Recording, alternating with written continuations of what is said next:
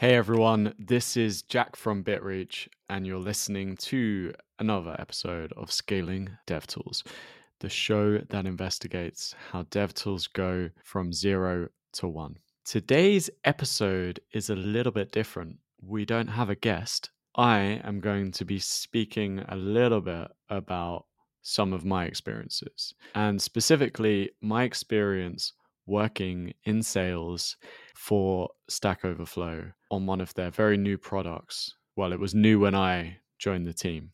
So the product was Stack Overflow for Teams. It's essentially Stack Overflow, but behind a login that only people from your company can join. If someone posts a question like, when I hit this API endpoint, why do I get back all of our users' passwords?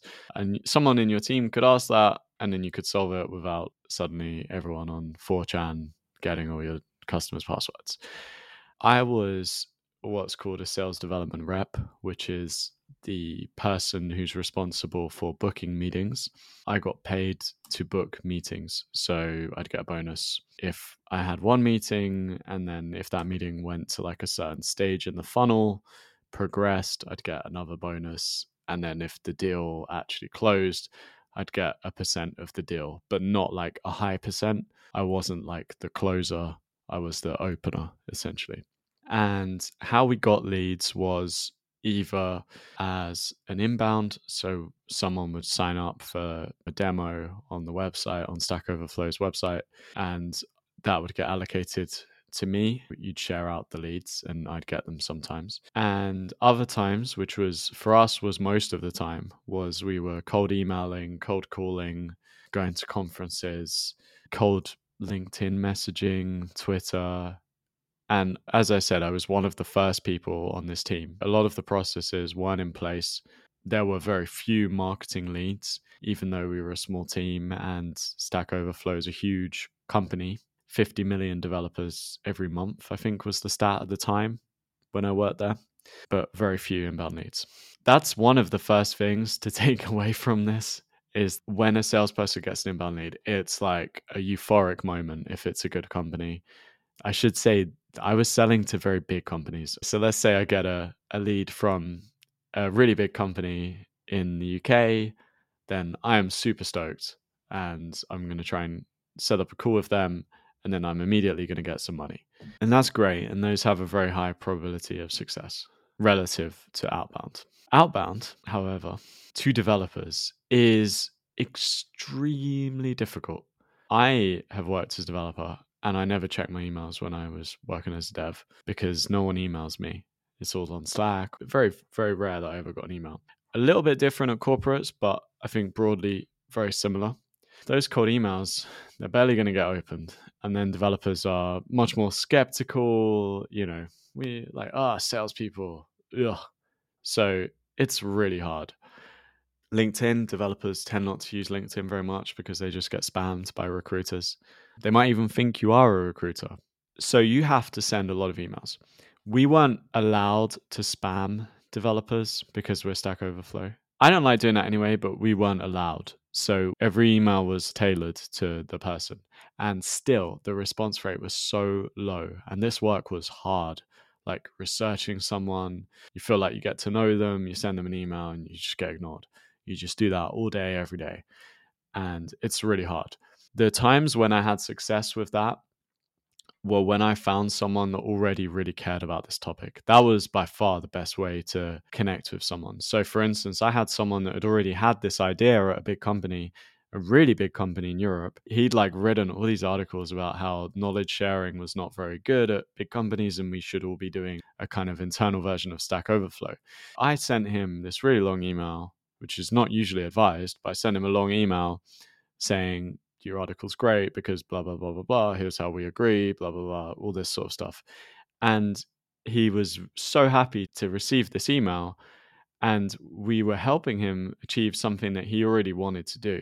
And now he suddenly had the force of stack overflow behind him and that deal became a really big deal. So i think that's another lesson is that trying to connect with people that already have a problem you're probably not in a cold email gonna persuade someone to just rethink. If you receive a cold email and you're like, oh, wow, I guess the world is not how I thought it is. And it's how this person says if I just change my email hosting provider, everything will be solved. Probably not. But if someone's already demonstrated that they care a lot about this topic and that maybe they've tried to do something already, when you reach out to them and you show that you also care about this problem, then I think that's a great way to connect with people. And then your incentives are aligned. So it doesn't even matter that you're a sleazy salesperson trying to get hold of them. Another thing that I learned at Stack Overflow is to qualify your leads. It is a cliche, but don't waste time on people that aren't going to ever buy. I took someone out for food. I took them to get sushi at my own expense, and there was no hope in hell this company was ever going to buy. And this person was not a good lead. It was like my ego or something. It just helped me feel better. They were just an individual in a company that was on the cusp of laying off half their team. And I spent a lot of time on that, building a relationship with this person. He was a nice guy and we got on really well and we had a real common interest. But ultimately, it was never going to lead to anything. So that was another big thing that I learned at Stack Overflow because these deals can take two years easily. And you have to build up a kind of big swell to make these happen. So they should not be undertaken lightly. Which brings me on to the core, core thing that I learned at Stack Overflow that you should think about for your dev tool. And this is champions. You should think about sales in terms of champions. If you're selling to a founder, they're going to be someone who's hopefully passionate about your problem and they're going to be able to implement it. So that's the kind of dream scenario of a champion passionate and they've got power and they'll make it happen. You don't really even need to help them that much because they're the founder, they can make it happen. If you're selling to a big organization, you need someone who their job success is heavily aligned to what you do. And they believe that your company can help them do this thing. And then you need to help them as much as possible to close the deal the first step is getting them to uh, finding someone that actually cares about this and then the second step is to actually just help them as much as you can to bring the deal home so let's let's say they're someone who's a scrum master or something in a big organization they may be very passionate about this tool but they need to somehow get the vp of engineering on side as well so you've got to help them to pitch the vp of engineering get the vp of engineering and then help them run and make sure all the right people are involved, finding out who needs to sign off on this deal. Are there any like budget requirements? Are there any like things that have to go through legal and all these sorts of stuff and and really helping them to do it. But if you've just got a load of people who are like, yeah, this seems like a good idea, it's never going to happen. So you just have to you have to really find that champion. As a quick recap, inbound leads are golden. I really don't think that outbound is the way to go for developer tools companies. I really think that you should be doing a lot of marketing because developers don't like getting cold emails and stuff like that. They prefer to discover things, do their research themselves.